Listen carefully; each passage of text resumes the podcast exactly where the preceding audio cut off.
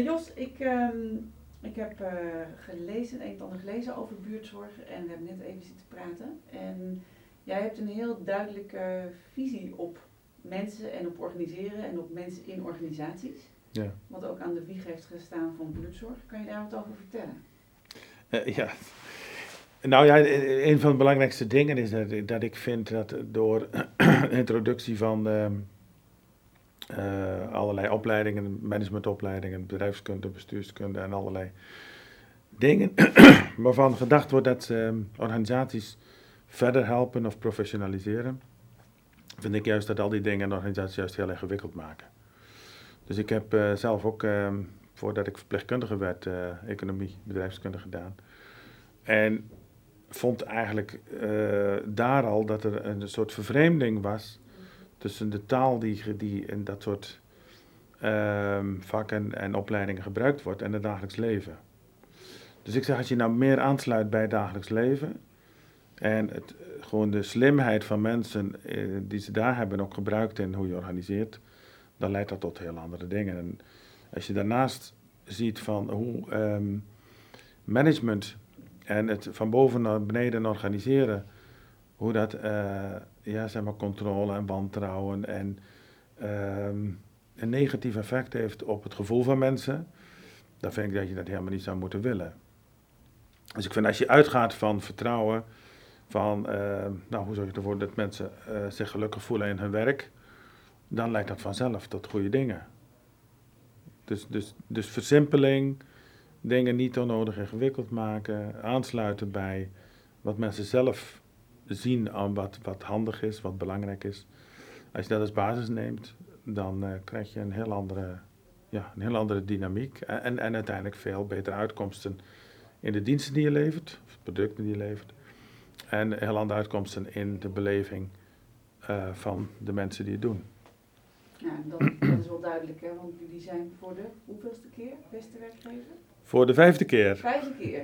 Gewoon 5 jaar onafgebroken? Ja, onafgebroken. Ja, vanaf dat we meedoen. Zo. Dus we dachten, nou weet je, het was wel, er was heel veel, vanaf het begin veel commentaar op ons, en nog steeds trouwens, over dat mensen kunnen zich niet zo goed voorstellen dat dit goed gaat en goed blijft gaan. Mm-hmm. Dus eerst was de opmerking van, dit zijn allemaal idealisten die hebben er van alles voor over om dat allemaal tot een succes te maken. Maar het kan alleen maar goed gaan zolang het klein is. Nou, dachten wij van, dat zien we dan wel. Daarna had je, veel, met name collega-instellingen, die zeggen van ja, weet je, die druk op die mensen is enorm. Dus er waren zelfs organisaties bij die hun medewerkers gingen waarschuwen om vooral niet over te stappen naar buurtzorg. En met hele lijsten kwamen met dingen waar ze zeiden van, nou ja, als je naar buurtzorg gaat, dan ga je terug naar de middeleeuwen. Qua arbeidsvoorwaarden en noem het maar op. Dus toen dachten we van ja, het is niet zoveel zin om daar tegen in de verdediging te gaan. Maar laten we gewoon eens meedoen met zo'n tevredenheidsonderzoek. Ja. He, dus dan heb je een objectieve manier. Dan zijn er anderen die de mensen gaan bevragen.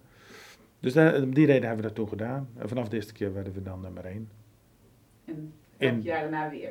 En elk jaar daarna weer. En met een vrij grote gat naar nummer 2. Ja, oké. Ja, en het zijn ook niet de minste die het zijn geen onbekende bedrijfjes die verder op die lijst staan.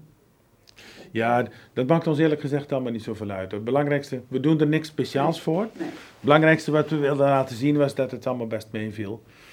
Ja. En dat mensen het wel naar de zin hebben. Dat is belangrijk. En hoe kan het nou, jullie klanten zijn ook heel tevreden, hè? Ja. Dus volgens mij heb ik ook gezien dat jullie daar heel hoog op scoren, op klanttevredenheid. Ja. Waarom doet niet iedereen dit dan gewoon? Wat zou je dan nog een reden om het niet te doen?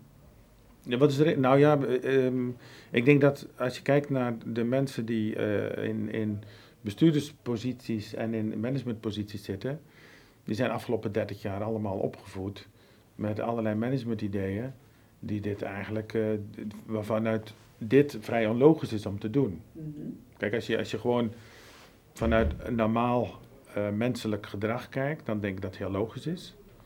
Maar dit past niet in het beeld van een traditionele MBA-opleiding of een bestuurskundeopleiding. En je ziet toch dat heel veel mensen, niet alleen in de zorg, maar veel sectoren, zo'n achtergrond hebben gehad en vanuit zo'n achtergrond naar de wereld kijken. En ja, en daarmee denken dus controle te krijgen op wat er in die organisatie gebeurt of nodig is. Dus ik denk dat het voor mensen heel moeilijk is. Ik zie het vooral, het probleem is nog groter bij mannen dan bij vrouwen. Dus ik heb het idee dat heel veel vrouwen intuïtief heel goed aanvoelen dat dit eigenlijk een hele logische manier van werken is. Maar mannen hebben toch of nog meer last van status en ego-problemen. En vinden het moeilijk om, als je gewend bent om jarenlang in een positie, vanuit een positie te redeneren, dat je dan plotseling op een gewone, gelijke manier met mensen praat. Dus dat betekent dat ze eigenlijk iets moeten loslaten of iets moeten opgeven wat ze nu hebben om op deze manier te kunnen... Nou, in de eerste plaats denk ik dat als je dat al zou willen, dat je ervan bewust moet worden wat dat betekent. Dus die bewustwording, dat is al het eerste probleem, volgens mij. Dus dat als je op een bepaalde manier gewend bent naar de wereld te kijken, dan beïnvloedt dat volgens mij je gedrag. Dus dan ga je daarna gedragen en dan ga je daarna kleden en dan ga je taal aanpassen en dan zoek je mensen op die hetzelfde denken en dan kom je in een circuit terecht waarin je eigenlijk bevestiging vindt, continu, in wat je doet.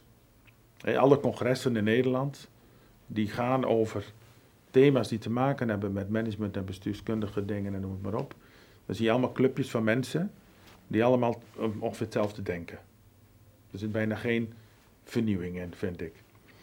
De confrontatie eigenlijk tussen die bestuurders en het dagelijks werk, dat zou moeten leiden tot een wat ander inzicht.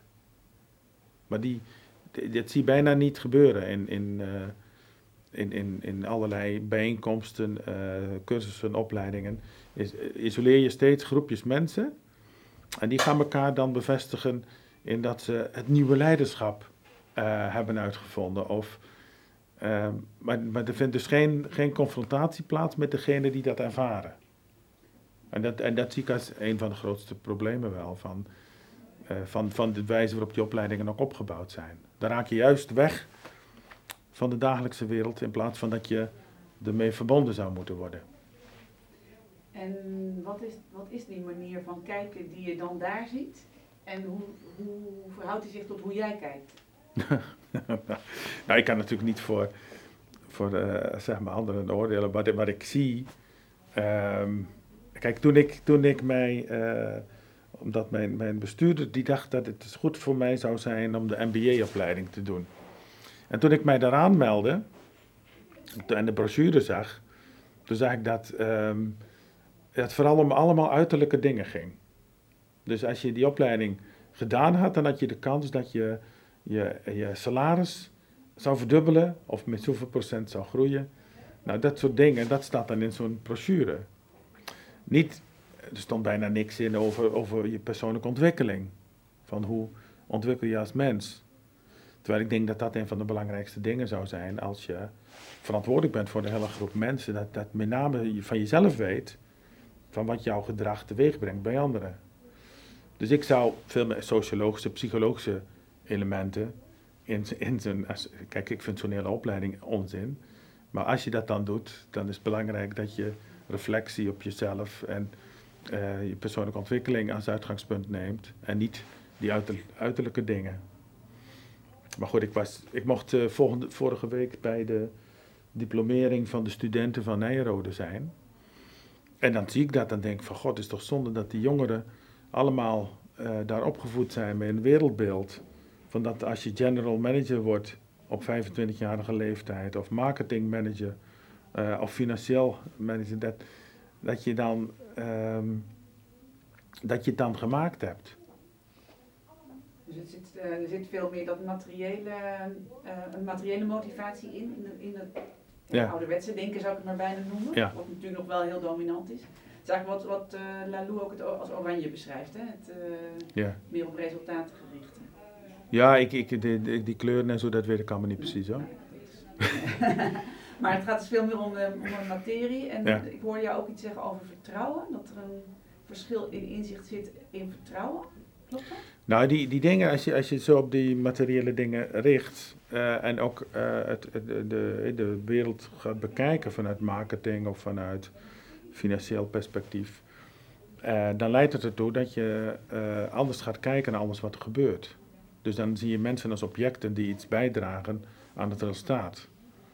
En nou goed, ik vind dat een bijna ontmenselijking van organisaties. Dus wat Frédéric beschrijft als dat de ziel uit de organisatie... Ja, het is logisch als je zo doet. Dus als je teruggaat naar mensen en praat met mensen van... Wat vind je nou belangrijk in je dagelijks werk? Wat maakt nou dat jij, als je s'avonds thuis komt... Dat je zegt van, goh, ik heb de goede dingen gedaan. Ik heb het gevoel dat ik optimaal mijn talenten gebruikt heb. En ik heb, als het nodig was, ook nog steun gehad van goede collega's. Als je dan thuis komt, dan praat je op een heel andere manier met jouw gezin of je partner of wie dan ook over jouw werk dan wanneer jij een opdracht van mensen en een opdracht van een financieel doel in je organisatie dingen moet doen, lijstjes moet afwerken. Maar dat laatste hebben we gecreëerd. In het onderwijs, de politie, zorg, noem maar op. Dus overal zie je diezelfde patronen terug. En ja, ik vind die zijn funest voor ontwikkeling van mensen. Ze leiden tot veel frustratie, ze leiden tot heel veel boosheid onder elkaar. Dus mensen, als je van iemand wat te horen krijgt waarvan je zelf vindt dat het beter anders kan, dan gebeurt er iets mee, naar mijn idee. Tenminste, er gebeurt altijd iets met mij, dus ik neem aan dat dat ook bij anderen zich voordoet. En dan kun je erbij neerleggen. Nou, dan is het zonde, dan groei je niet meer. Of je kan in het gevecht gaan en dat verlies je over het algemeen van de meerdere. Dus al die dingen, die zijn eigenlijk allemaal niet nodig. Naar mijn idee. Dat hebben jullie ook allemaal afgeschaft bij Buurtzorg? Nou ja, dat kijk... überhaupt nooit opgetuigd. Wij hoefden niks af te schaffen, dus wij hebben alleen gedaan... Wat wij dachten dat zinvol is.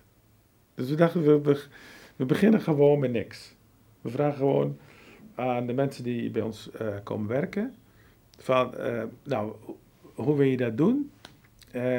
Wat heb je erbij nodig? En nou, probeer een beetje uit te zoeken met elkaar. Van hoe dat voor jullie het beste uitpakt. Dus we hebben teams van mensen. We dachten van, nou, meestal begint het met 4, 5, 6 mensen. Mensen die vaak elkaar al goed kennen. En zeggen van, nou, ga nou gewoon eens kijken van als je nou verantwoordelijk bent voor de zorg in die wijk. Van hoe zou je dat dan met elkaar doen? Rolverdeling. Daar hebben we allemaal wel dingetjes bij, ervaringen die je kan gebruiken. Maar het is, besluit vooral jullie als groep van hoe je dat wilt. En als je een andere keuze maakt dan een ander groepje, is prima. Als het voor jullie maar werkt. Dus dat is het uitgangspunt. Dus dan ben je eigenaar van je eigen bedrijfje. Eigenlijk wordt het dan. En zo voelen veel mensen het ook. En ik kan me voorstellen dat het voor veel mensen een hele grote verandering is. Omdat ze uit een omgeving komen waar dat totaal niet gebruikelijk is. Ja. Wat zie je dan gebeuren als mensen dat daarmee beginnen met zo'n team op te richten? Nou, meestal zie je dat er bijna een soort euforie ontstaat. Dat mensen op het moment dat je er zo in zit, hè, dat het van jou gevraagd wordt en aan jou gevraagd wordt van hoe zou je dat willen, dat je hersenen gaan op een heel andere manier werken. Dus je gaat nadenken over wat betekent dat dan als dit of dat gaat gebeuren. Dus je gaat vooruitdenken van als we dit en dat gaan tegenkomen, dan moeten we dat en dat nog op orde hebben. Dus er ontstaat een heel ander proces dan wanneer jij van boven naar beneden instructie krijgt over hoe iets moet. Dus als je in veel organisaties zijn geneigd tot standaardisering. En dan leidt het ertoe dat jij je aan moet passen en hoe de rest van de organisatie werkt.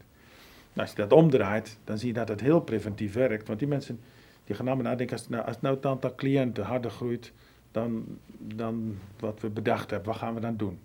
En dan gaan ze allerlei acties daarop ondernemen. En dan zorgen ze ervoor dat ze op tijd de collega's erbij hebben om dat op te vangen. Dus er ontstaat een groei in talenten. Dus je ziet dat die mensen allemaal dingen gaan doen die ze voorheen eigenlijk nooit gedaan hadden, maar best hadden willen doen, maar waar nooit een beroep op gedaan was. En dan zie je dat dat eigenlijk hele normale dingen zijn die je thuis ook doet. Dus thuis denk je ook op die manier. Dan denk je ook van, goh, als de kinderen straks groter worden, wat gebeurt er dan allemaal en wat moeten we dan allemaal regelen om te zorgen dat dat goed gaat? Dus eigenlijk neem je de mensen serieus, of de mensen nemen zichzelf serieuzer in wie ze zijn op hun werk. Dat ze niet alleen maar een klein stukje van zichzelf aanzetten, maar gewoon dat alles meedoet. Ja, kijk, ik vond dat het grote voordeel in de wijk, als wijkverpleegkundige werken, dat in die tijd, in de jaren 80, toen ik begon, toen was dat ook een grotendeels zo. Dan was je verantwoordelijk voor een wijk. De oplossingen of de interventies of de ideeën moesten van jou komen. En je ging dus je netwerk opbouwen, je had allerlei dingen ging je doen waarvan jij dacht dat het bijdroeg aan een ontwikkeling van de gezondheidszorg in die wijk. Nou, dat is als basis, hebben heel veel mensen om die reden ook voor zo'n vak gekozen. En als je dat dan kan doen met alle talenten die je gedurende je leven ontwikkeld hebt, dan krijg je daar een goed gevoel van. Dan nou goed, heel veel mensen zijn goed in organiseren. Zitten overal in bestuurtjes, schoolbestuur of bij de tennisclub of wat dan ook. En dan kom je op je werk en dan moet je plotseling naar een of andere manager gaan zitten luisteren. Dat is diep triest, vind ik.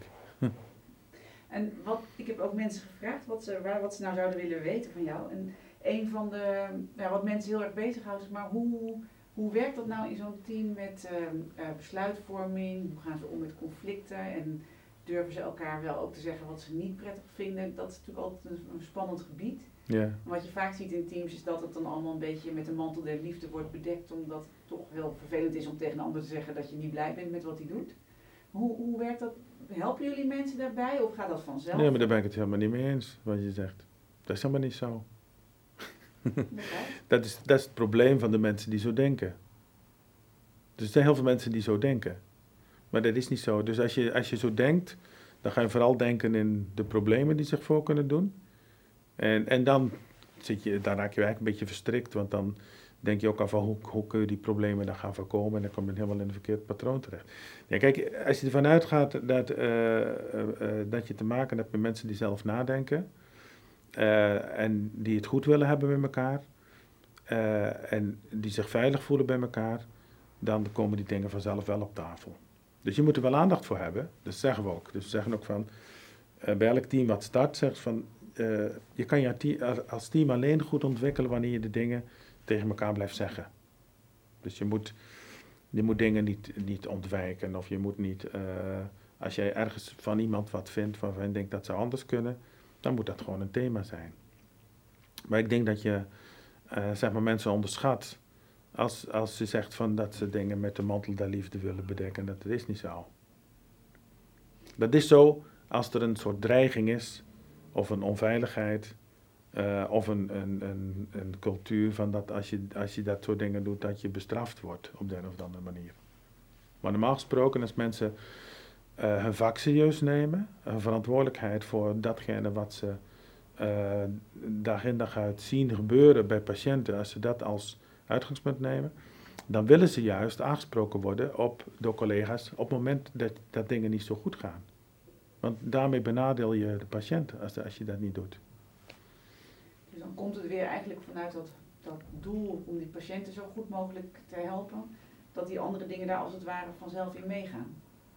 Ja, als de focus is van, en dat zou je ook zo kan je op één kunnen vertalen naar het onderwijs. Als jij echt geïnteresseerd bent in de ontwikkeling van kinderen, studenten, en daar je verantwoordelijk voor voelt, dan ga je ook naar je collega's toe anders gedragen. Als je daar geen invloed op hebt, als tegen jou gezegd wordt van dit is het protocol of dit is de werkwijze, en je mag alleen dit en dat doen, je rijtje afdraaien, taken uitvoeren, noem maar op. Dan denk je van, god, als ik er geen invloed meer op heb, waarom zou ik dan die ander aanspreken? Dus het is heel erg als je de basis, mensen gewoon serieus neemt en wat ze serieus nemen en wat ze doen, dat vak serieus neemt, ervan uitgaat dat ze ook wel daar een stootje aan kunnen hebben. Niet ervan uitgaat dat ze dingen niet tegen elkaar zeggen, maar juist dat ze wel dingen tegen elkaar zeggen. Dan krijg je een heel andere dynamiek dan wanneer je dat allemaal anders ziet. Dus ik heb zelf ook altijd zo gewerkt. Ik heb nooit gemerkt dat mensen dingen tegen elkaar niet zeggen. Mensen willen elkaar niet kwetsen. Dat is wat anders. En je moet wel Kijk, je maakt mensen steviger door ze die verantwoordelijkheid gewoon aan te spreken op die verantwoordelijkheid. Dus het is niet... Ook in ons team, dat wordt soms een beetje onderschat, denk ik, van... Het is geen vrijheid, blijheid. Het is juist het vraagt een soort discipline in hoe je met elkaar omgaat. En iedereen heeft daar het voordeel bij als je zeg maar, de dingen gewoon bespreekbaar maakt die niet lekker lopen. Een van de belangrijkste dingen is de sfeer in het team. Als je het gezellig hebt met elkaar, is net als thuis, dan gaan dingen vanzelf goed. Als er onderhuids allerlei dingen spelen, dan komt dat overal in terug. Dus ik zeg, ja, je moet op tijd feesten met elkaar. Je moet op tijd uit eten, leuke dingen doen. Dus sfeerbevorderende dingen zijn ontzettend belangrijk, volgens mij. En die creëren jullie, die creëren ze dan zelf waarschijnlijk in die teams, maar jij laat wel merken dat je dat belangrijk vindt, of? Ja, nee, goh, ik zeg dat overal. Ik zeg, als ik soms bij teams ben en ik voel een bepaalde spanning, zeg, god, wordt het geen tijd om een keer uit eten te gaan en elkaar aan te spreken op positieve dingen. We feesten veel, we vinden dat we veel moeten vieren. Lekker ontspannen, dansen en genieten van... leuke dingen. Dat maakt dat mensen eens even loskomen van de dagelijkse dingen, dagelijkse toestanden. Kun je iets vertellen over hoe het besluitvormingsproces, daar hebben jullie wel bepaalde structuur of ideeën voor. Ja. Daar heb ik iets over gelezen. Kun je daar wat over vertellen hoe dat werkt in zo'n team? Ja, een beetje verschillend. Wat we zeggen is dat het handig is in een team dat mensen... zoveel mogelijk overeenstemming hebben over wat er moet gebeuren. Dus we gaan uit van consensus. Er worden teams ook wel getraind. Trainen is misschien een zwaar woord. Het gaat om een paar middagen dat ze coaching krijgen op de oplossingsgerichte interactiemethoden, zoals we dat noemen. Dus de vraag van hoe doe je een vergadering, hoe ga je om met verschillen van mening in een team, hoe kom je tot een besluit, dat kun je wat oefenen, daar hebben we ook een aantal boekjes voor. We hebben ook op de leeromgeving dingen staan waar mensen kunnen oefenen, kunnen zien van hoe dat gaat als je het goed doet. Nou goed, en op het moment dat ze er wat mee worstelen, dan is het vaak het moment dat er een coach... bijkomt. Dus we hebben coaches en dan vragen ze een coach een keer van... we komen er niet goed uit met elkaar. Zou je ons even op weg kunnen helpen van wat zie jij gebeuren waardoor het niet zo goed lukt. Dus het is een combinatie van dingen. Het is geen vast programma of zo. En het is ook wel, het ene team doet het wat anders dan het andere team. En moet altijd iedereen het eens zijn met een besluit of worden ook wel besluiten met meerderheid genomen? Nou, wat wel belangrijk is dat als het geen consensus is, dat er in ieder geval consent is. Dus dat de rest zich er wel neer kan leggen bij de rest. Hmm. Dus dat heeft wel de voorkeur. Ik denk best hoor, dat er in de praktijk wel voor zal komen dat er besluiten genomen worden op basis van meerderheid. En dat er dan een aantal mensen het er niet mee eens zijn. Ja, dat zal dan ergens later een keer de kop opsteken, denk ik. Maar dat is ook oké. Nou ja, die hele ontwikkeling van die teams, dat gaat ook een beetje soms met vallen en opstaan. Dus er zitten soms worstelingen bij. Allerlei normale dingen die je in normale relaties tegenkomt, die kom je ook in zo'n team tegen. En dat is ook goed, vind ik. Dus dat maakt dat je een weg zoekt met elkaar in hoe je ermee omgaat. Ja goed, en soms is het zo dat in een team mensen niet passen. Dat bepaalde karakters botsen. Dat is ook waar dat soms mensen, dat er iemand vertrekt en dat dan plotseling er een hele positieve ontwikkeling komt. Maar het zijn normale menselijke dingen, vind ik. En als je over de hele linie kijkt en over, we bestaan nu bijna 10 jaar, dan zie je eigenlijk dat zonder brokken eigenlijk gaat. Knalt er wel eens een team uit elkaar, dat het net als ook in huwelijken wel gebeurt, dat het gewoon echt niet meer werkt en dat ze besluiten dat... Nee, zelden. Kijk, je hebt wel toch veel te maken met gewoon verstandige mensen die zich heel verantwoordelijk voelen voor hun rol naar de patiënten toe. Dat zien ze toch wel uit. Wat er wel gebeurt is dat bepaalde personen met elkaar botsen. Of een tijdje wat minder tegen elkaar zeggen, denk ik. Dan komt er op een gegeven moment weer een soort doorbraak of iets, of een moment waar dat opgelost wordt. Iemand uit het team brengt dat ter sprake. Zegt, ja, zo kan het toch ook niet langer. En dan, dan kan het zijn dat die coach daar een rol in speelt. Maar er zijn ook wel heel veel teams die het gewoon met elkaar oplossen. Ik zit echt te denken wat de volgende vraag is. Ik vind het zo mooi. Als ik jou zo hoor praten, dan klinkt het zo... Zo saai. Nee, zo logisch, zo simpel. Zo simpel, ja. Vanzelfsprekend eigenlijk, dat is het woord wat ik zoek. Ja, daar ga ik ook vanuit. Ja. Dat als je zo met elkaar omgaat, dat een hele vanzelfsprekende manier is om met elkaar... En we zijn helemaal in de war geraakt, vind ik, door allerlei opvattingen over... en die komen, dan meen ik dit toch allemaal vanuit de bedrijfskundige, bestuurskundige wereld...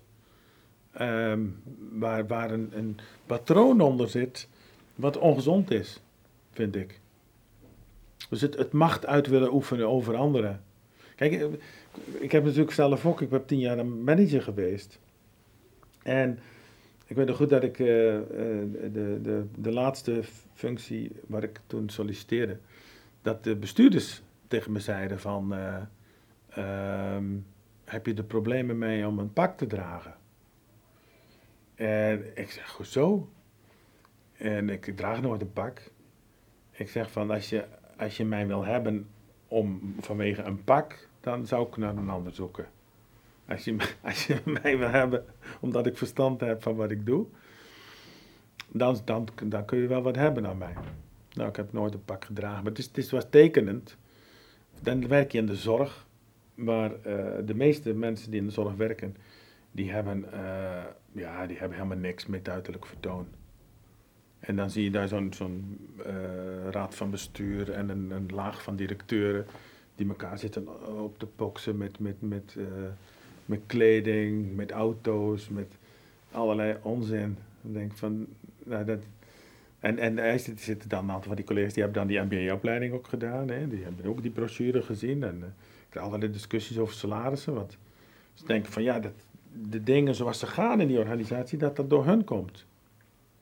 Terwijl zij eigenlijk de grootste verstorende factor zijn. Dus het is maar net hoe jouw beeld is. Ik heb vaak gezegd tegen collega's, ik zeg, als wij er niet zouden zijn, denk ik dat het veel beter zou gaan. Maar als je denkt dat organiseren, dat managen wat jij doet, dat leidt tot wat er uiteindelijk is, dan maak je jezelf belangrijk. Dan zie je ook dat mensen op een andere manier met jou gaan praten. Dus je ziet dat mensen gaan je aanspreken, steeds vaker met u aanspreken en zo. Dus dat creëert een hele cultuur. En als ik er zo op afstand naar kijk, dan denk ik van, het is aan de ene kant zonde, want het belemmert heel veel mensen in hun ontwikkeling, zo'n manier van werken. En tegelijkertijd geeft het dus mensen een voorrecht van een positie en een salaris en een soort bijna klasse maatschappij creëert het. Waarvan ik denk, dat voor de totale mogelijkheden die we hebben als maatschappij en hoe we omgaan met middelen en hoe we zorgen dat de welzijn en welvaart voor iedereen zo optimaal mogelijk is het naar mij niet heel negatief. Er zitten een paar van dat soort opvattingen over hoe ik naar de wereld kijk, Die zitten daar wel onder.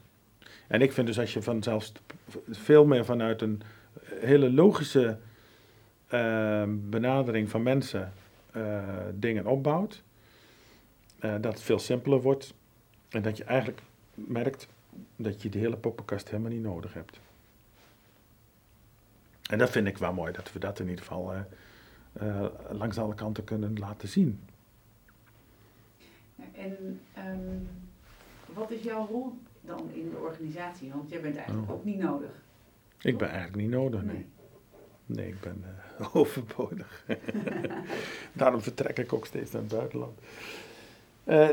Kijk, mijn rol, wat steeds wel op de loer ligt, is met name die buitenwereld. Dus we hebben veel met verzekeraars te maken. En als er ergens een sector is, sector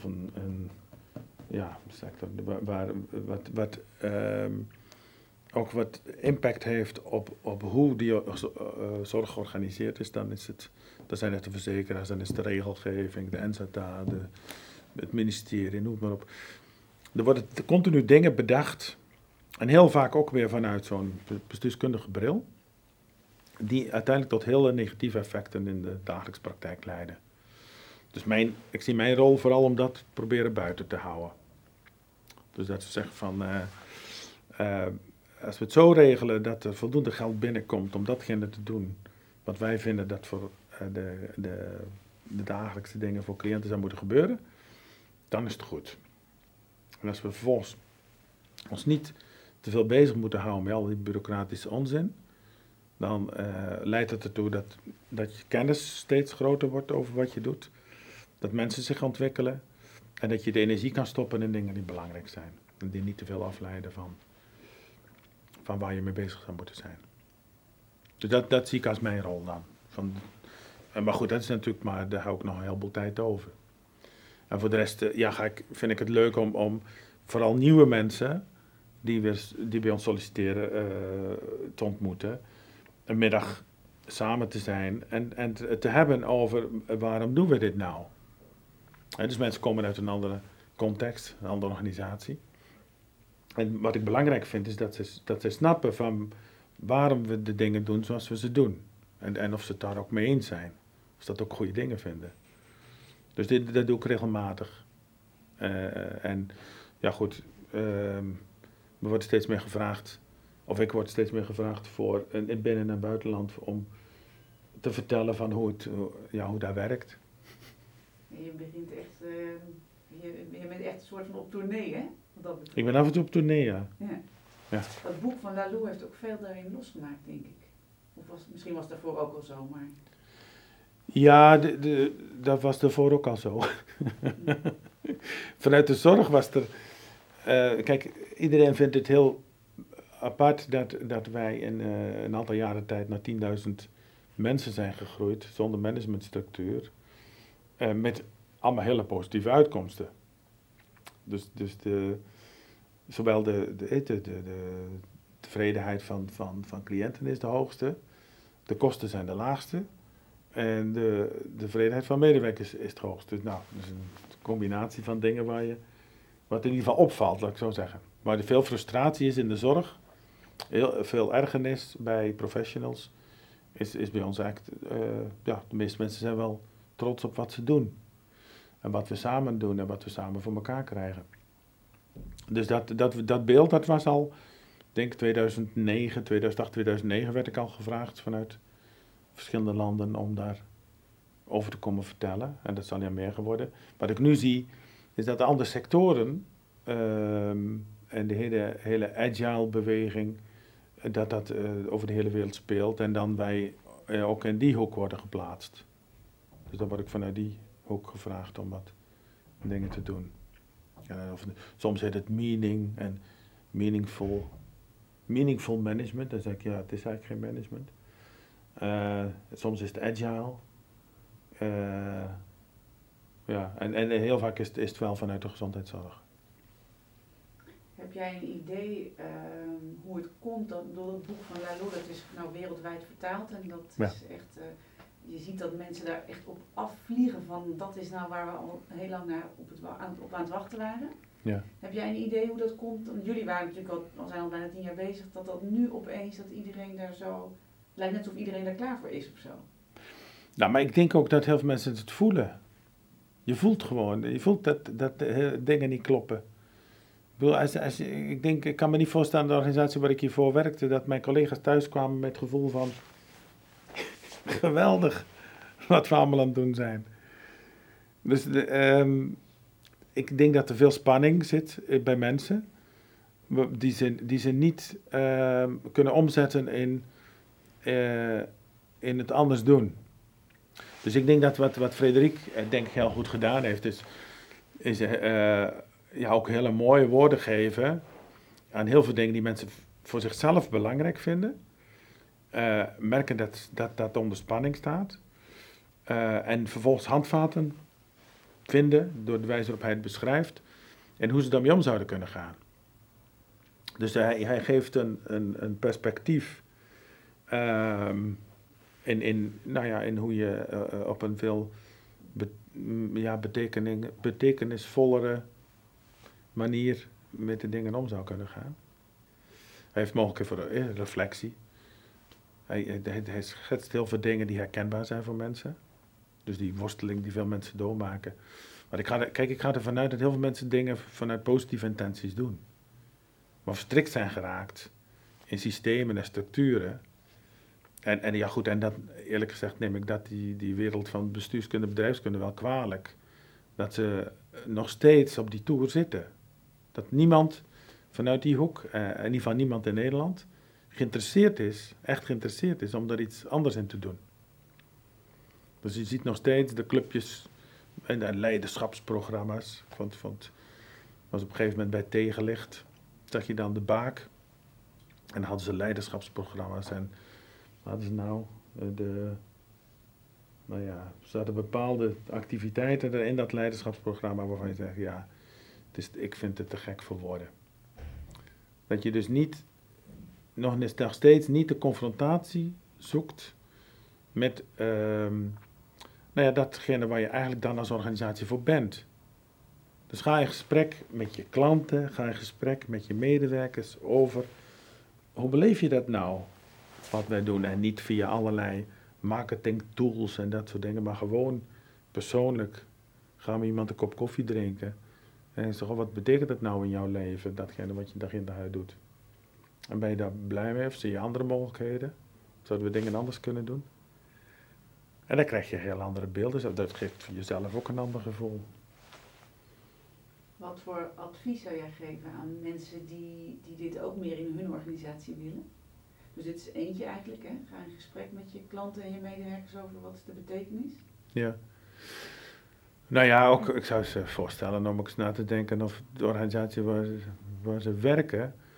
Of dat wel een zinvolle constructie is. Dan bedoel je meer de structuur, de manier waarop het opgebouwd is. Ja. Of je er niet vanaf zou moeten. Overnieuw beginnen. Of je er niet heel veel last van hebt. Ja, sommige dingen moet je gewoon overnieuw beginnen, denk ik. Maar ja, Jan Rotmans die zei bij dat congres over Reinventing Organization... Ja. Alles wat je nu niet meer zou oprichten, moet je afschaffen. Dat is eigenlijk wat je zegt. Ja, dat vind ik ook. Ik vind, we gaan veel te lang door met dingen die helemaal niet werken. Dus ik vind dat als je vandaag bedenkt van... God, het is toch onzin dat we dat zo doen. Dan stop er dan mee. Dat is heel simpel. Ik vind echt, ik zou me niet meer kunnen voorstellen nu... dat ik dingen blijf doen die ik onzin vind. En de boodschap is ook aan ieder die bij ons werkt, van als je het gevoel hebt dat je dingen aan het doen bent die onzin, dat je onzin vindt, dan stop er gelijk mee. Het is, dus als je energie stopt in dingen die je zinvol vindt, en daarover nadenkt van hoe je dat zo goed mogelijk kan doen, ja, dat leidt tot dag in dag uit dus heel veel mooie dingen. En ook tot heel veel plezier. Maak plezier in plaats van vergaderen. Dus we hebben zoveel tijd die we verspillen aan dingen met elkaar bespreken die nergens over gaan. Alleen omdat we in een bepaalde routine zitten. En omdat we zeggen, oké, de agenda voor de volgende vergadering. Nou, we moeten er niet aan denken. Dus we hebben geen agenda, we hebben geen vergaderingen. Wel in de teams, hoor. De teams bespreken ze wel de patiënt. Want dat is, maar dat gaat veel meer om ja, zeg maar, ideeën uitwisselen, kennis delen. Maar hier op kantoor doen we niks. We zitten af en toe bij elkaar als er een bepaald thema speelt. Zeggen, laten we even met die en die bij elkaar zitten. En kijken of we het op kunnen lossen. Maar we hebben geen managementteam. En dat is echt een verademing. Ja, sommige mensen denken dan van ja, dat is lekker makkelijk voor jou. Dan kun jij in je eentje alles beslissen. Het zegt iets over hoe de mensen kijken naar... Want heel veel mensen hebben daar beelden bij natuurlijk. En die beelden zijn gebaseerd op hun eigen paradigma's. Dus dat is... Maar goed, dat is niet erg. Je bent er gewoon aan het vernieuwen. Ik moet dan denken aan toen Steve Jobs die eerste iPad liet zien. Dat ik ook dacht van, hoe moet je nou met een computer zo'n toetsenbord? En nu gebruikt iedereen zo'n ding. Ja. Maar je kon het je niet eens voorstellen, omdat het niet in je wereldbeeld past. Ja, dat klopt. En dat is eigenlijk wat jullie ook doen natuurlijk. Ja, goed. We hebben in ieder geval met een hele groep vrienden de behoefte om een bijdrage te leveren aan het vernieuwen van de gezondheidszorg. Dus we vinden dat... een van de belangrijke dingen vind ik in onze maatschappij... en ook in andere maatschappijen trouwens... is dat je voor met name de kwetsbare groepen... Dat je als beschaving daar een aantal dingen voor geregeld hebt. En dat je mensen die dat willen doen... die al bewuste keuze maken om dit soort dingen te doen... dat je die de ruimte geeft om er zoveel mogelijk zinvolle dingen in te doen. Dus inderdaad, dat vraagt eigenlijk het helemaal opbouwen van een soort nieuwe infrastructuur... waarin je dus alle bestaande instituties eigenlijk ter discussie stelt. Want die zijn vanuit andere belangen ontstaan. En ik zeg van nou, als je dat dan als leidraad neemt... en het normale leven van mensen als leidraad voor... Nou, hoe kun je daar nou op aansluiten? Dan leidt dat tot heel andere oplossingen. En die oplossingen, ja, ik heb soms het idee dat we pas begonnen zijn... en dat er allerlei dingen nog bij gaan komen die dat verder versterken. En of wij dat nou doen of anderen, dat maakt mij trouwens helemaal niet uit. Dus of dat nou vanuit buurtzorg als organisatie... Of dat we delen ook heel veel met andere organisaties. We zeggen van... Het is belangrijk dat de gezondheidszorg in Nederland verbetert dan dat wij iets afschermen wat alleen wij kunnen. Ik denk dat iedereen dit zou kunnen. Het hogere doel, jouw hogere visie is belangrijker dan je organisatie. Ja, organisatie is niet belangrijk. Kijk, in de gezondheidszorg zijn een paar dingen volgens mij belangrijk. Dat iemand... die op een gegeven moment ernstige gezondheidsproblemen heeft... of het niet meer aan kan of niet meer redt alleen... dat die geholpen wordt, dat is één. En dat degene die hem helpt... zoveel mogelijk de ruimte heeft... en ook de kennis heeft om dat zo goed mogelijk te kunnen doen. En heel veel wat er omheen zit, is ballast. Het kost heel veel geld... en is vaak een belemmering om tot goede oplossingen te komen. Dus mijn idee zou zijn van begin daar, steeds, vanuit die relatie... en vanuit een vertrouwensrelatie en vanuit vertrouwen in vakmanschap te bouwen... en kijk dan waar dat toe kan leiden. En dat is een beetje voor alles wat te doen de leidraad. En dat is heel leuk om te doen. En toen nog even, stel je voor dat je zit in een andere branche, je zit in de techniek of in de weet ik veel wat, en je wil hier ook mee aan de slag. Bij jullie is natuurlijk dat doel het zorgen voor kwetsbare mensen, is natuurlijk veel tastbaarder misschien dan wanneer je, gaat meer aan het hart, laat ik het zo zeggen, dan misschien in sommige andere sectoren. Als je verwarmingsketels maakt, ik noem maar even een zijstraat. Ja, dat is wel een mooi voorbeeld. Want ik sprak een tijd terug iemand die verwarmingsketels repareert. Maar die maakt zich echt wel druk over het, als mensen onnodig in de kou zitten. Hoor.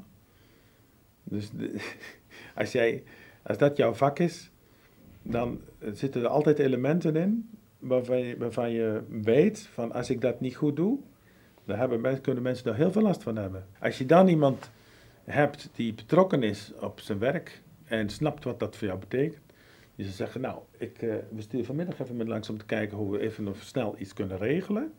Weten we misschien niet zeker of we het helemaal oplossen. En dan komen we nog een keer langs om te kijken hoe we het totale probleem kunnen verhelpen als dat nog nodig mocht zijn. Maar dan zit je dus anders. Dit volgens mij gaat het om een bouwvakker, een monteur, noem het maar op. Als zij van hun werk houden, dan zitten ze er zo in. En dan mag je op die manier een reactie verwachten. Als jij het hebt over responstijd, dat is bedacht vanuit managementtermen. Daar gaat het mis. Dus dan heb je, je hebt indicators, responstijden, noem het allemaal maar op. Al die flauwekul, die wordt bedacht vanuit een patroon om het goed te kunnen managen. En dat slaat eigenlijk alle menselijke dingen die er normaal zijn, haalt die onderuit. Dus een hartstikke mooi voorbeeld. Dus wat mij betreft een bevestiging van hoe je dat... Want ik ken gewoon voorbeelden. Ik weet zeker, als ik die bel en ik zeg ik heb dit... Nou, staan binnen een uur op de stoep.